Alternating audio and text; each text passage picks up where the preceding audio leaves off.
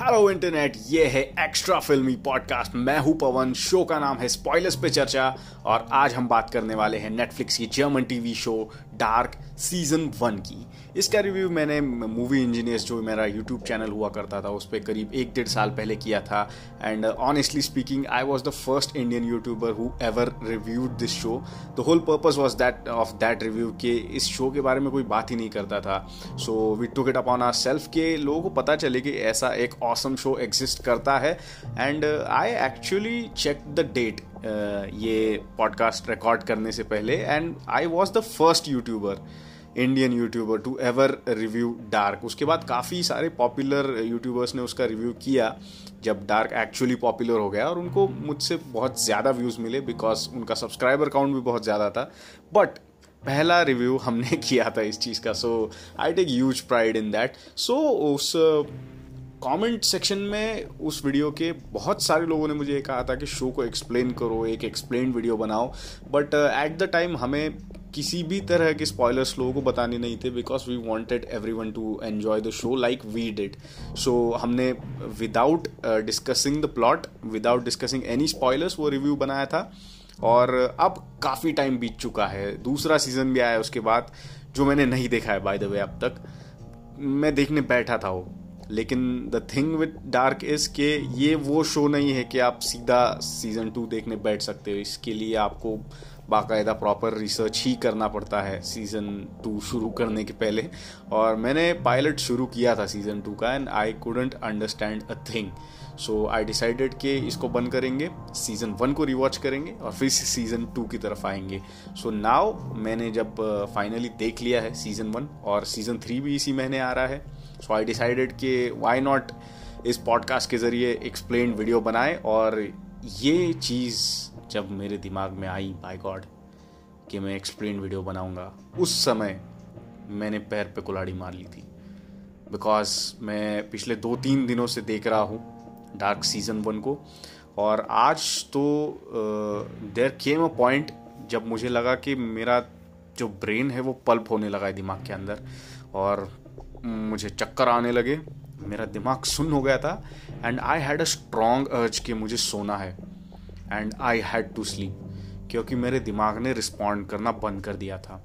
तो आ, पहली बार लाइफ में I am actually nervous doing a show और डूइंग अ रिव्यू क्योंकि मुझे नहीं पता है मैं कितने लेवल तक समझ पाया हूँ इस शो को because it's like infinitely confusing और आई थिंक ये बाय डिज़ाइन है कि इसे कन्फ्यूजिंग बनाया गया है इस शो को।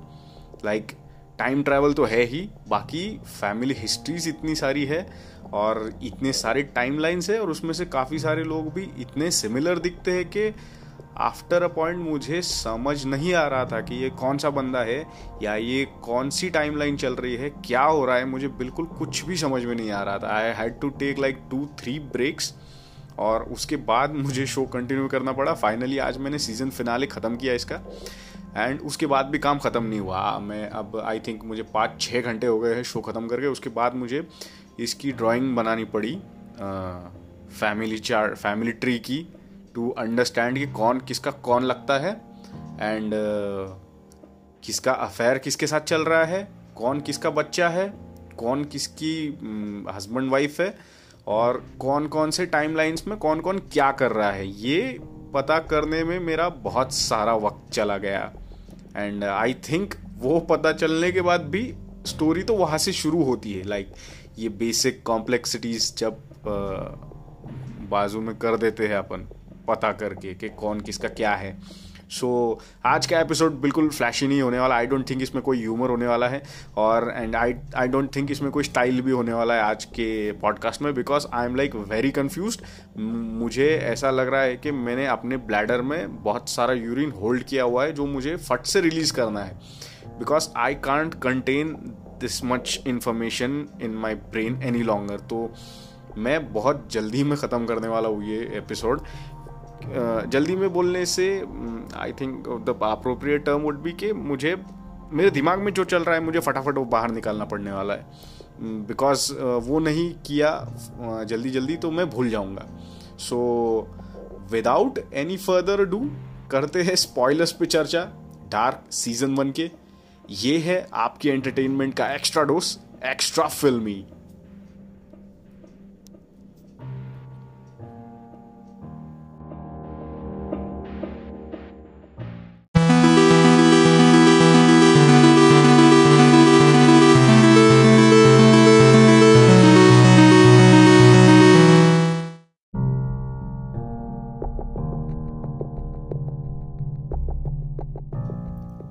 first of all बात करते हैं सबसे इंपॉर्टेंट एस्पेक्ट की इस शो के, जो है इसकी फैमिलीज़ ये शो बेसिकली चार फैमिलीज़ के बारे में है, विंडन शहर या गाँव के।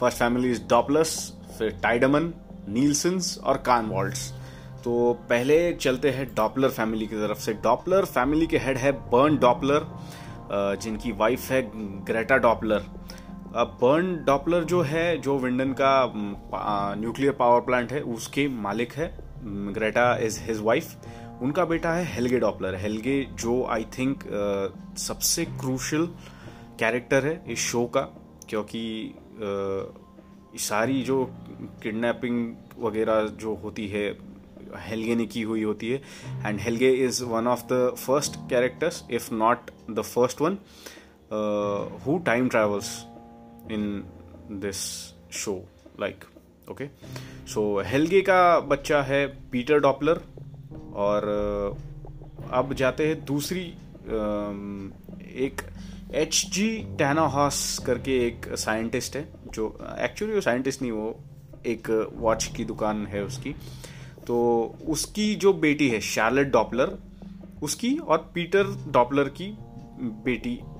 अरे यार मैंने बोला ना, ये it's fucking confusing it's like very frustrating okay तो मैं क्या बोल रहा था? डॉपलर्स का जो बेटा है हेलगे डॉपलर उनका बच्चा है Peter Doppler H G Tannhaus की बेटी है शार्लेट जिसकी पीटर डॉपलर के साथ शादी हुई है. Peter and Charlotte are married उनकी दो बेटियाँ हैं बड़ी वाली है फ्रांसिस्का डॉपलर छोटी वाली है एलिजाबेथ डॉपलर अब फ्रांसिस्का का अफेयर जो है, वो चल रहा है मैग्नस नीलसन के साथ, जो ओलरिक का सबसे बड़ा बेटा है, उनके पास अपन बाद में जाएँगे जब उनका फैमिली चार्ट शुरू होगा।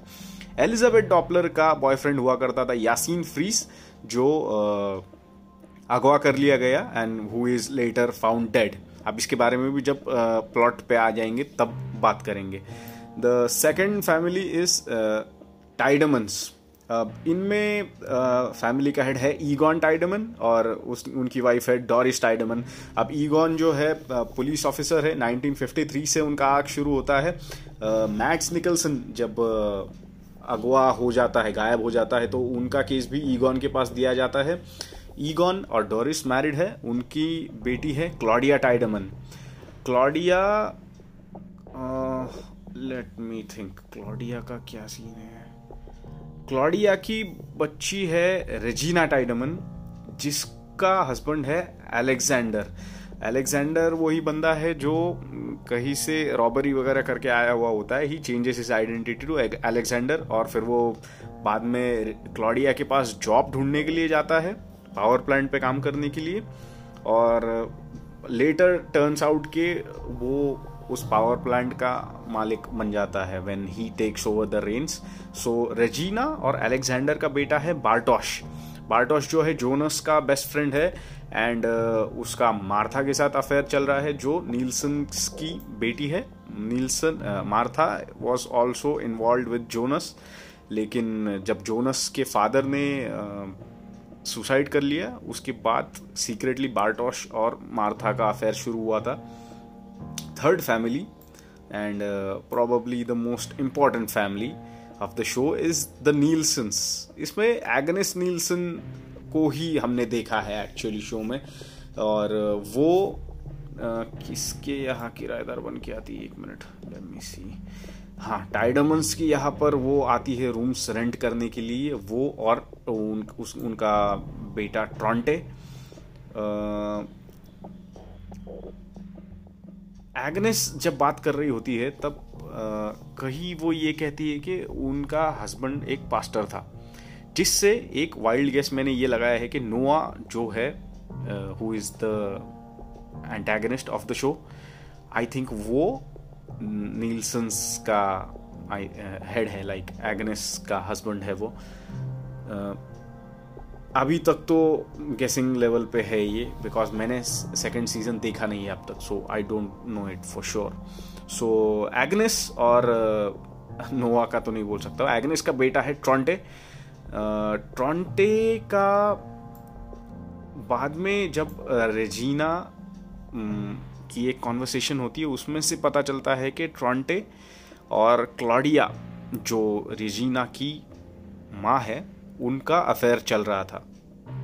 But Tronte is married to Jana Nielsen जिनका बच्चा, जिनके दो बच्चे थे मैट्स नीलसन और ओलरिक नीलसन अब मैट्स जो है, बचपन में ही अगवा कर लिया गया था और उसके बाद he was later later found dead तो उसकी बेचारे की कहानी तो वही ख़त्म हो गई। ओलरिक नीलसन जो है ओलरिक ने शादी की है कैथरीना से।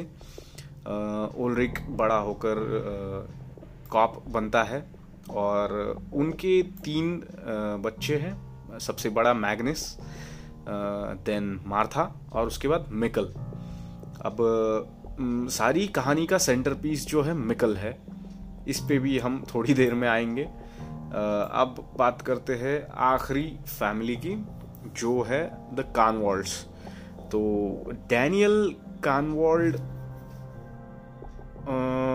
डैनियल कानवॉल्ड उसका हस्बैंड हुआ करता था आइनिस कानवॉल्ड का।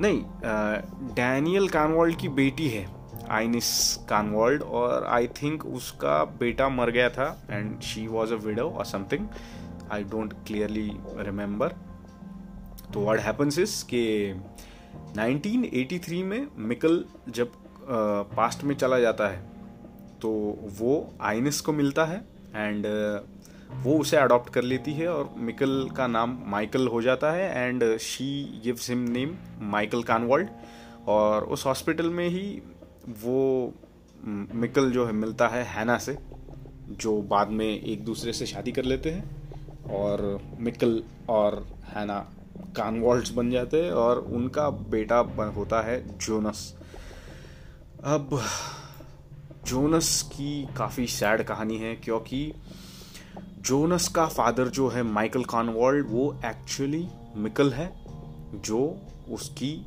गर्लफ्रेंड का भाई है। जिस हिसाब से अभी जो उसकी गर्लफ्रेंड है मार्था, वो बनती है उसकी आंट, और उसकी आंट का जो फादर है ओल्ड्रिक ओल्ड्रिक का और जोनस की माँ का अफेयर चल रहा है। सो जो बंदा उसका ससुर बनना चाहिए था, जोनस का, ओलरिक, वो उसकी माँ के साथ अफेयर कर रहा है। So that's pretty fucked up I think सबसे ज़्यादा अगर किसी की लगी है इस शो में तो जोनस की थी। I felt so bad for him तो don't want be in his position any तो बात करते हैं प्लॉट की।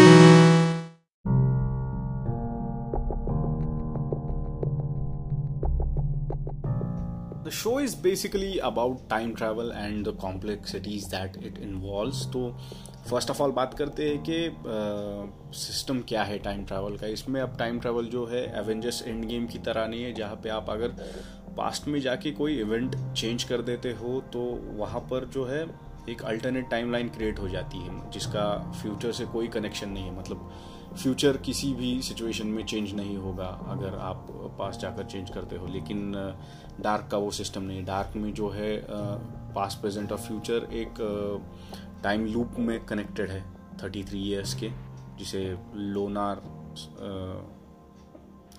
सोलर लूनार साइकिल कहा गया है, जिसमें एक क्लोज्ड लूप है टाइम का, जहाँ फ्यूचर प्रेजेंट और पास्ट तीनों इंटरडिपेंडेंट है, जो एक दूसरे को अफेक्ट कर रहे हैं। तो अगर आप जाकर फ्यूचर से पास्ट में जाते हो और पास्ट के इवेंट्स चेंज कर देते हो तो आपका फ्यूचर ऑटोमेटिकली चेंज हो जाता है। So that being set chronological order में जाते हैं कि कहाँ पर क्या क्या हो रहा है। बेसिकली यहाँ पर तीन टाइमलाइंस हैं इस शो की। फ़र्स्ट इज़ 1953 फिर 1986 और उसके बाद 2019 और एक फ्यूचर की भी टाइमलाइन है, लेकिन वो बहुत एंड में आती है तो let's focus on these three timelines first. पहले, सबसे पहले बात कर लेते हैं कि कौन कौन लोग गायब हो चुके हैं, मिसिंग वाले पर्सन कौन कौन है यहाँ पर। अब इन सब लोगों को जो है, नोवा और हेलगे ने मिलकर किडनैप किया है, और उन पर कुछ एक्सपेरिमेंट्स किए गए हैं चेयर पे। उसके बाद जो है, ये लोग गायब हुए थे। तो इन छः लोगों में है छः लोग गायब हुए बाय द वे जिनमें से एक है जोनस कॉनवॉल्ड, फिर Erik Obendorf, Yasin Friese Mikkel Nielsen, Mads Nielsen और हेलगे डॉपलर। तो हेलगे भी उन लोगों में से एक है। सो फ़र्स्ट ऑफ़ ऑल जाते हैं 1953 में, जो सबसे पहली टाइमलाइन है। मतलब एटलीस्ट हमें तो वही बताया गया है, क्योंकि शो 1953 तक ही जाता है। उसके पीछे आई डोंट नो कुछ हुआ है या नहीं बट वी कांट लाइक उस पॉसिबिलिटी को डिस्कार्ड नहीं कर सकते कि शायद उसके पहले भी कुछ हुआ हो। सो एनी वेज जो uh, 1953 में ये होता है कि जो साइट um, होती है न्यूक्लियर पावर प्लांट की विंडन की वहाँ पर दो बच्चों की डेड uh, बॉडीज मिलती है। और ये डेड बॉडीज जो है uh, उन लोगों का जो अटायर है, जो कपड़े पहने हुए थे उन बच्चों के, बच्चों ने, वो फ्यूचर के लगते हैं। मतलब वो इस जेनरेशन के नहीं है 53 के। तो जो वहाँ का जो इन्वेस्टिगेटिंग ऑफिसर होता है, वो कंफ्यूज हो जाता है कि ये लोग एक्चुअली आए कहाँ से है। जो ईगॉन टाइडमन है, उसके पास ये केस जाता है and he is trying to investigate कि ये लड़के कौन है। और बाद में होता ये है कि 2019 का जो ओलरिक है, वो 1953 में आ जाता है। हेलगे को रोकने के लिए बिकॉज़ उसे पता होता है कि हेलगे आगे फ्यूचर में जाकर उसके छोटे भाई मैट्स को किडनैप करने वाला है एंड पॉसिबली उसके बेटे मिकल को भी। इसलिए हेलगे ओलरिक पास्ट में जाता है 1953 में। 1986 की तरफ़ जाते हैं। 1986 में काफ़ी कुछ हो रहा है। मतलब मोस्ट ऑफ़ द स्टोरी 1986 में हो रही है। तो अक्टूबर 12 1986 को ओलरिक का छोटा भाई जो है, मैट्स नीलसन, गायब हो जाता है। विंडन की जो केव्स होती है, वहाँ से। और उसके बाद फिर he later found to be dead और उसकी बॉडी मिस्टीरियसली 2019 में आ जाती है। ये एक बहुत इंपॉर्टेंट ऑकरेंस है you know because let me explain मुझे आई डोंट नो मैं इसे ढंग से एक्सप्लेन कर पाऊँगा या नहीं. मैट्स मैट्स जिस दिन डिसअपियर हो रहा है उसी सेम ईयर मिकल जो फ्यूचर वाला मिकल है वो पास्ट में पहुँच जाता है. सो so, यहाँ पर दो लाइफ जो है कनेक्ट हो गई. और फिर आगे क्या होता है? जिस दिन मिकल डिसअपियर होता है आई थिंक उसी उसी साल जो एल्डर वर्जन है माइकल का, वो सुसाइड करता है। और उसके इमीडिएटली बाद मिकल पास्ट में चला जाता है। तो आई डोंट थिंक ये कोइंसिडेंसेस थे। जो अडल्ट वर्जन था माइकल का आई थिंक उसके मरने तक वो जो एलिमेंट थी वो कंप्लीट नहीं हो सकती थी। मतलब मिकल जो है पास्ट में नहीं जा सकता था। तो आई थिंक उसे खुद की एग्जिस्टेंस जो है इरेज करना ज़रूरी था। इसलिए वो पहले अपनी जान ले लेता है। And after that the younger version Mikkel goes to the past अब आई नो ये बहुत ही कॉन्वोल्यूटेड साउंड कर रहा है। मतलब जिन लोगों ने शो देखा होगा, उनके भी समझ में नहीं आ रहा होगा एक्चुअली कि मैं क्या बोल रहा हूँ। एनी वेज मूविंग फर्दर 2019 में। अब 2019 में जब शो शुरू होता है हमारे सामने तो पहला लड़का जो गायब हुआ होता है, वो होता है एरिक ओबनडॉफ अब इसके बारे में हमें ज़्यादा कुछ पता नहीं होता है बस इतना पता होता है कि ये भी उस चेयर एक्सपेरिमेंट्स का पार्ट था, जिसमें हेलगे उस पर कुछ एक्सपेरिमेंट्स कर रहा था नोवा के कहने पे। और इस लड़के ने कुछ जो स्टैश होता है उसका वो छुपा कर रखा था विंडन की केव्स में, जिसे ढूँढने के लिए ये सारे लोग जाते हैं और अल्टीमेटली मिकल को खो के आ जाते हैं वहाँ से। तो मिकल जो है वहाँ से खो के फिर पास्ट में चला जाता है। और यासीन फ्रीस और जो एलिजाबेथ डॉपलर का बॉयफ्रेंड हुआ करता था वो मिसिंग है। और उन दोनों की डेड बॉडीज जो है 1953 में चली जाती है। सो so, ये एक बहुत अजीब चीज़ है। लाइक जो भी बच्चे मरते हैं, उनकी डेड बॉडीज उस पर्टिकुलर टाइम जोन में क्यों नहीं भेजी जाती? मुझे ये समझ नहीं आया। लाइक इसका कोई पर्पस है आई थिंक क्योंकि ये दोनों जो लड़के मरते हैं, उनकी बॉडीज 1953 में भेजी जाती है। फिर मैट्स की बॉडी 2019 में भेजी जा रही है। तो नोआ आई थिंक इन चीज़ों को मोशन में ला रहा है, ये सब करके। कि अगर ऐसा किया जाए तो इनमें से कोई लोग टाइम ट्रैवल करेंगे और फिर उसका जो लार्जर प्लान है वो मोशन में आएगा आई थिंक तो या हेलगे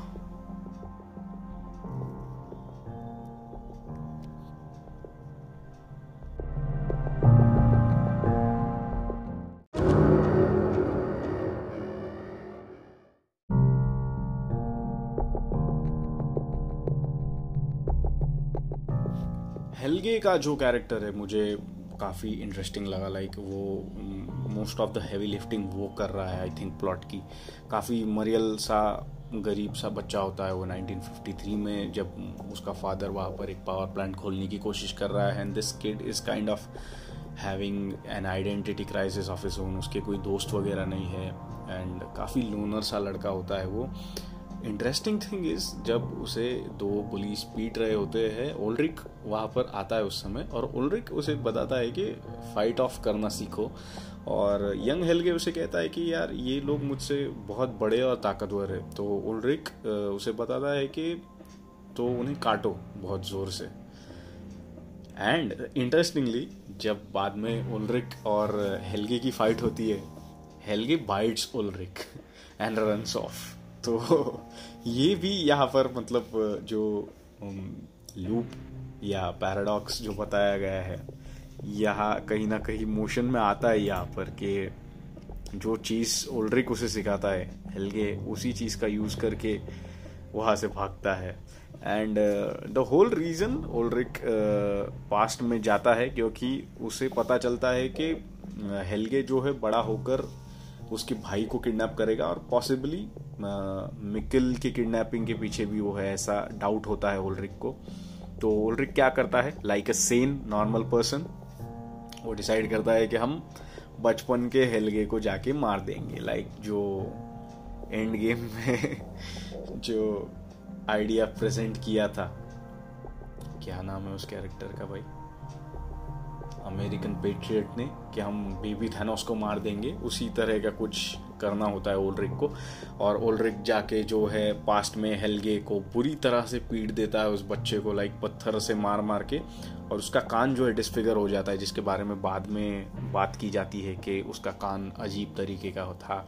वो एक्चुअली ओल्ड्रिक ने किया हुआ होता है बट समहाउ हेलगे जो है सरवाइव करता है और उसके बाद ही मतलब जो ट्रॉमा वो यहाँ पर फेस करने वाला है ओल्ड्रिक के साथ, वो होने के बाद ही वो नोवा के इन्फ्लुएंस में आ जाता है और नोवा उसे उस पाथ पर ले जाता है जहाँ वो बच्चों को किडनैप करके नोवा की बिडिंग करने के लिए वो सारे एक्सपेरिमेंट्स करने लगता है। तो यहाँ पर भी ये पैराडॉक्स क्रिएट हो जाता है कि अगर ओलरिक पास्ट में जाता नहीं तो शायद हेलगे ये सब नहीं करता। लेकिन हेलगे ने ये सब किया है, इसीलिए ओलरिक को पास्ट में जाना पड़ा।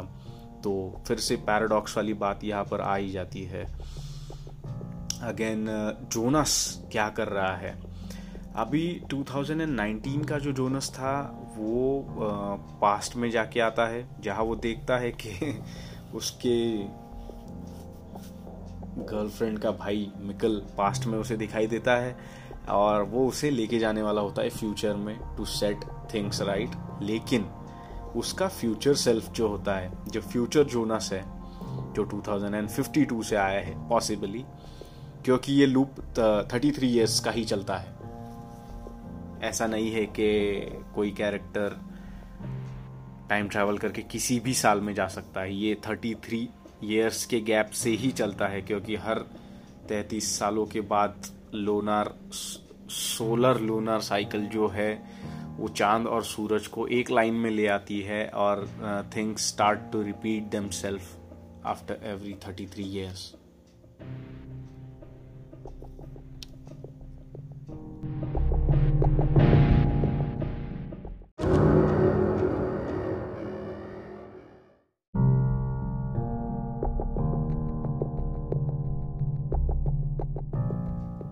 time travel किन किन तरीकों से किया जा सकता है? As far as I know I think मैंने तीन तरीके जो है नोटिस किए हैं इस शो के अंदर जिससे टाइम ट्रैवल किया गया है। First one is obviously the caves जो तीन आ, उसके एंट्रेंसेस होते हैं जो पास्ट फ्यूचर और प्रेजेंट को रिप्रेजेंट करते हैं। जिनमें तैतीस सालों के गैप से आप एंटर कर सकते हो। वो फ़र्स्ट तरीका है। दूसरा तरीका है द चेयर जो नोवा यूज़ कर रहा है।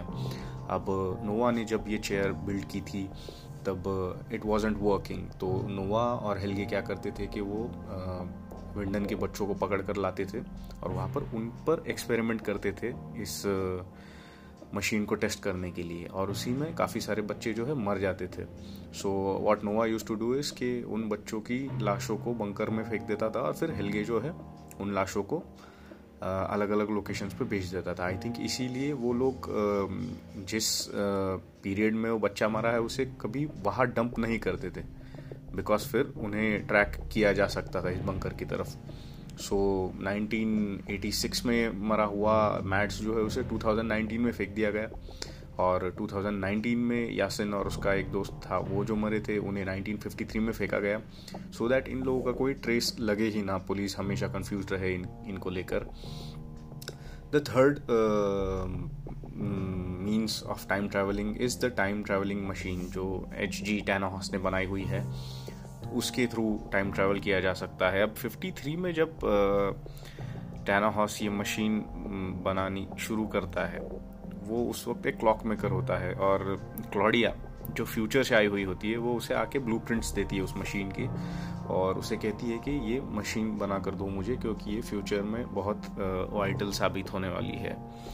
अब 1986 में जो फ्यूचर जोनस है प्रिज्यूमली uh, 2052 से आया हुआ वो पास्ट में आता है और वो टैनावास को कहता है कि मेरे पास एक टाइम मशीन है जो ख़राब हो चुकी है I want you to repair that so so, इस टाइम पीरियड में टैनाहॉस के पास जोनस वाली टाइम मशीन है जो ख़राब हो चुकी है।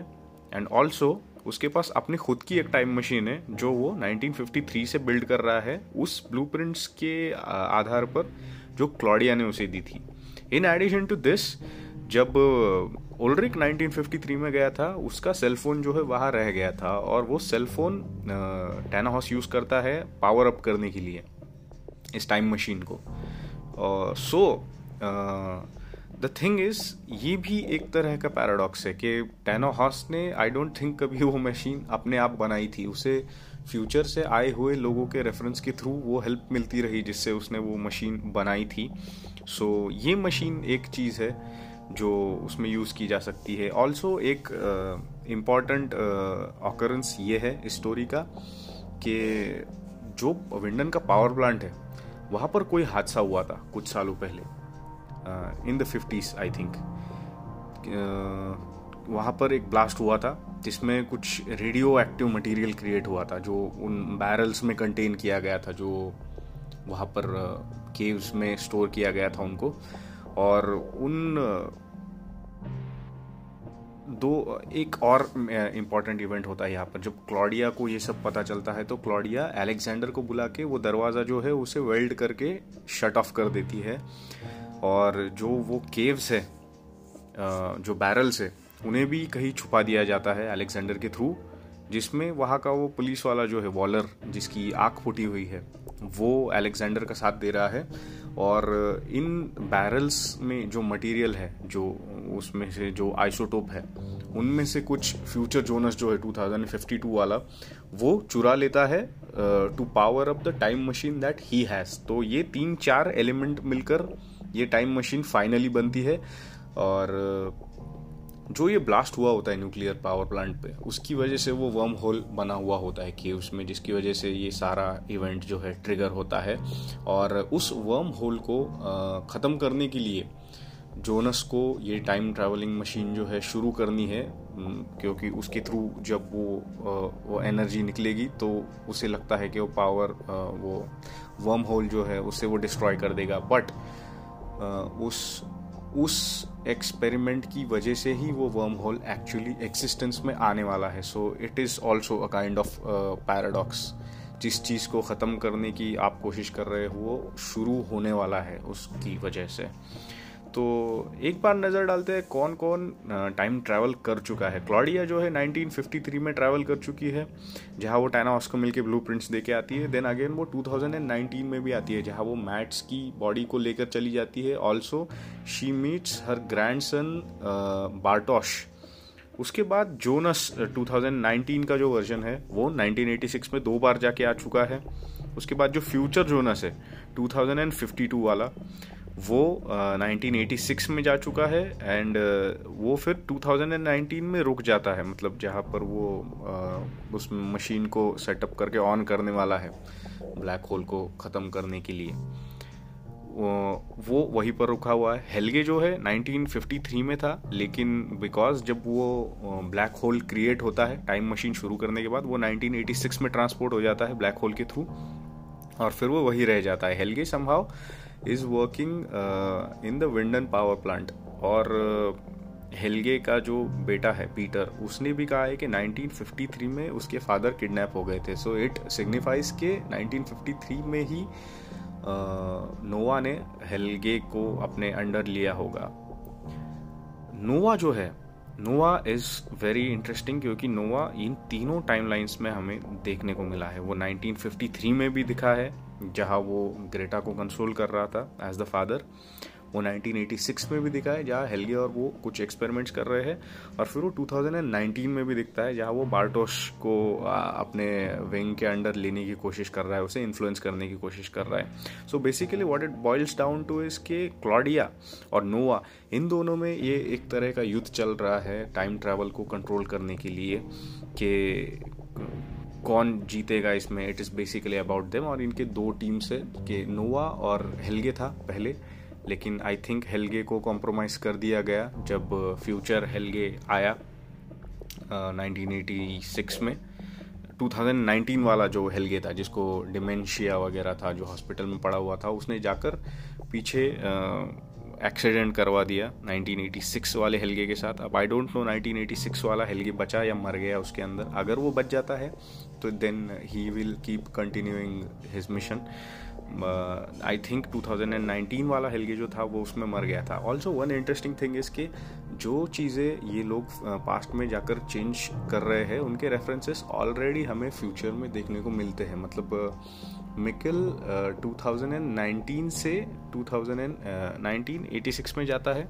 बट 2019 में ऑलरेडी मिकल का अडल्ट वर्जन सुसाइड करता है. मतलब उस इवेंट को चेंज नहीं कर पाया कोई।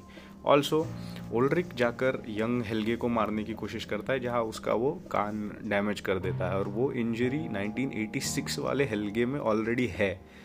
तो वो इवेंट भी चेंज नहीं कर पाया फ्यूचर को। मतलब जो होना है वो हो ही रहा है already whatever they are doing to change the past उससे कोई फ़र्क नहीं पड़ रहा है। ऑल्सो ओलरिक जब अरेस्ट कर लिया जाता है या हेलगे और हेलगे का जब एक्सीडेंट होता है ये दोनों भी चीज़ें जो है पुलिस रिकॉर्ड्स में ऑलरेडी अवेलेबल है। जब 2019 में uh, उन्हें वो चेक कर रही है police officer what's name Charlotte Charlotte जब अपने रिकॉर्ड्स के थ्रू जा रही होती है तो ये सारी चीज़ें जो है ऑलरेडी पुलिस रिकॉर्ड में मौजूद है। मतलब ये चीज़ें ऑलरेडी हो चुकी है। So it's kind of a hopeless situation कि शायद फ्यूचर uh, को इन्फ्लुएंस नहीं किया जा सकता। ऑल uh, दो जो वर्म होल है वो टाइम एंड स्पेस को बेंड कर रहा है things are happening in the order that they always have जो चीज़ें होनी है वो उसी तरह से हो रही है। और कुछ पैटर्न्स है जो रिपीट हो रहे हैं कि लाइक ट्रॉन्टे जो है ओल्ड्रिक का फादर उसका अफेयर था क्लॉडिया टाइडमन के साथ। इन सेम वे उसका बेटा जो है ओल्ड्रिक उसका अफेयर है हैना के साथ। सो so, एक एक्स्ट्रा मैरिटल अफेयर यहाँ भी चल रहा है। देन जो ट्रोंटे का बेटा था मैट्स वो डिसअपियर हुआ था 1986 में। और अब ओल्ड्रिक का जो बेटा है मिकल वो भी डिसअपियर हो चुका है।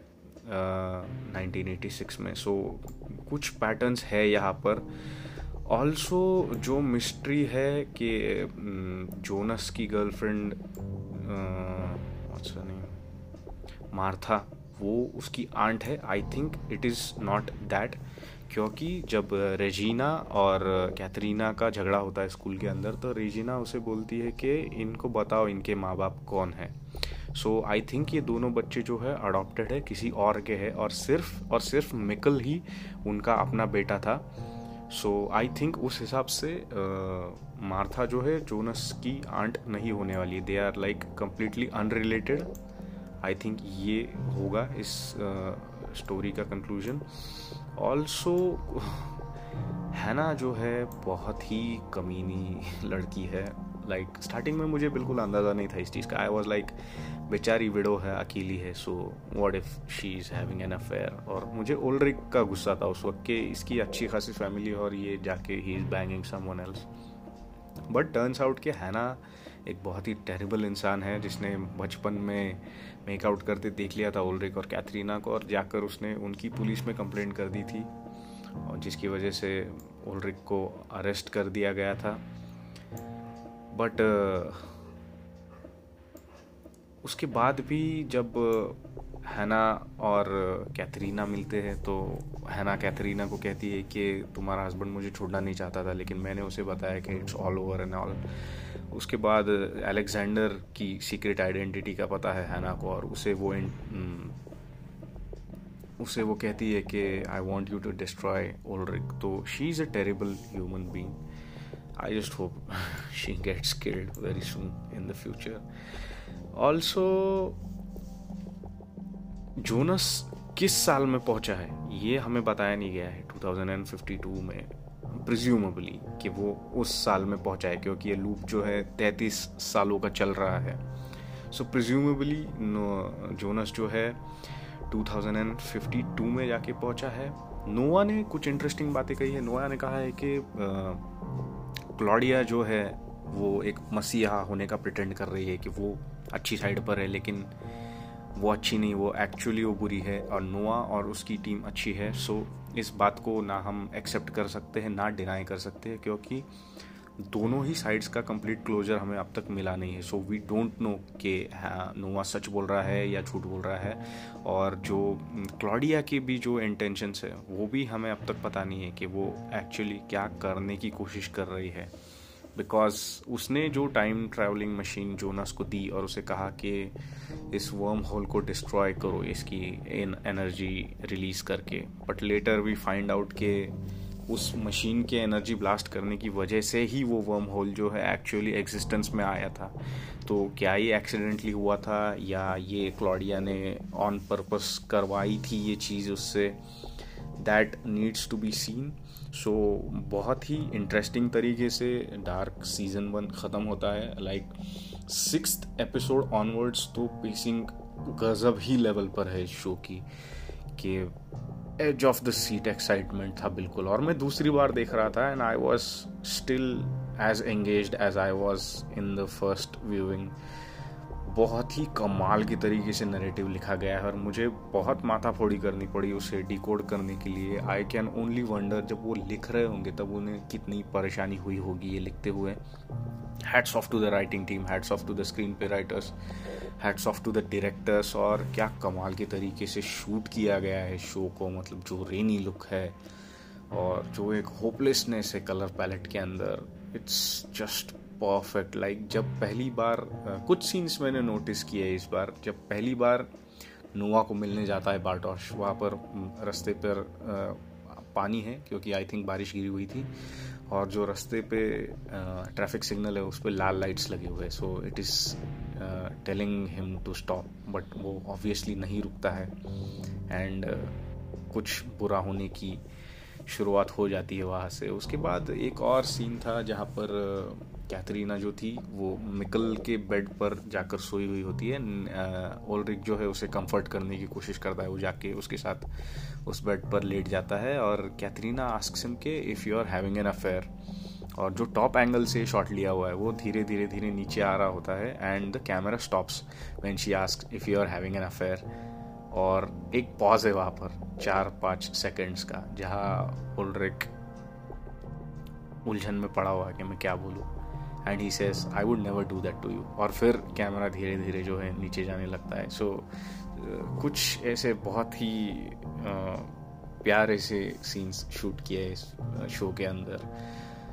बहुत ही कमाल लगा मुझे ये show like honestly the best time travelling story I have seen ever और सेकंड सीज़न अब मैं इस हफ़्ते देखना शुरू करूँगा। अगले हफ़्ते जो है, मैं सीज़न टू का स्पॉयलर्स पे चर्चा लेके आऊँगा। उसके लिए भी आई थिंक बहुत माथा फोड़ी करनी पड़ेगी, क्योंकि ये जो टाइमलाइन है अब एक्सपांड होगी। यहाँ से आगे 2052 की टाइमलाइन आ जाएगी उसके साथ। और कुछ और कैरेक्टर्स जो है एक्सपांड होंगे तो आई एम श्योर फिर से ब्रेन का पल्प होने वाला है। But I can't wait for it मुझे ये जब आया था लास्ट ईयर ये सेकेंड सीज़न तभी देखना था बट uh, संभाव में नहीं कर पाया वो। So this week I watch Dark season two और फिर उसके इमीडिएटली बाद जब डार्क सीज़न थ्री आ जाएगा वो देखकर मैं फाइनली ये सीरीज़ uh, की ट्रायोलॉजी जो है ख़त्म कर दूँगा। So this is it for the Dark season one I hope मैंने कुछ डाउट्स क्लियर किए होंगे बट आई एम श्योर कि जो लोग इसे डायरेक्टली सुन रहे हैं बिना शो को देखे हुए या जिन्होंने रिसेंटली रिविजन नहीं की है फ़र्स्ट सीज़न की उन्हें वैसे भी कुछ समझ नहीं आया होगा because there are so many characters so many time lines it is truly confusing but ये मेरी तरफ़ से एक कोशिश थी कि मैं शो को एक्सप्लेन करने की कोशिश करूँ। I hope you like it so this is it for this week's spoiler पे चर्चा। अगले हफ़्ते मिलेंगे डार्क सीज़न टू एक्सप्लेन के साथ। मैं हूँ पवन, ये है आपका पसंदीदा पॉडकास्ट एक्स्ट्रा फिल्मी आपकी एंटरटेनमेंट का एक्स्ट्रा डोज मिलते हैं अगले हफ़्ते।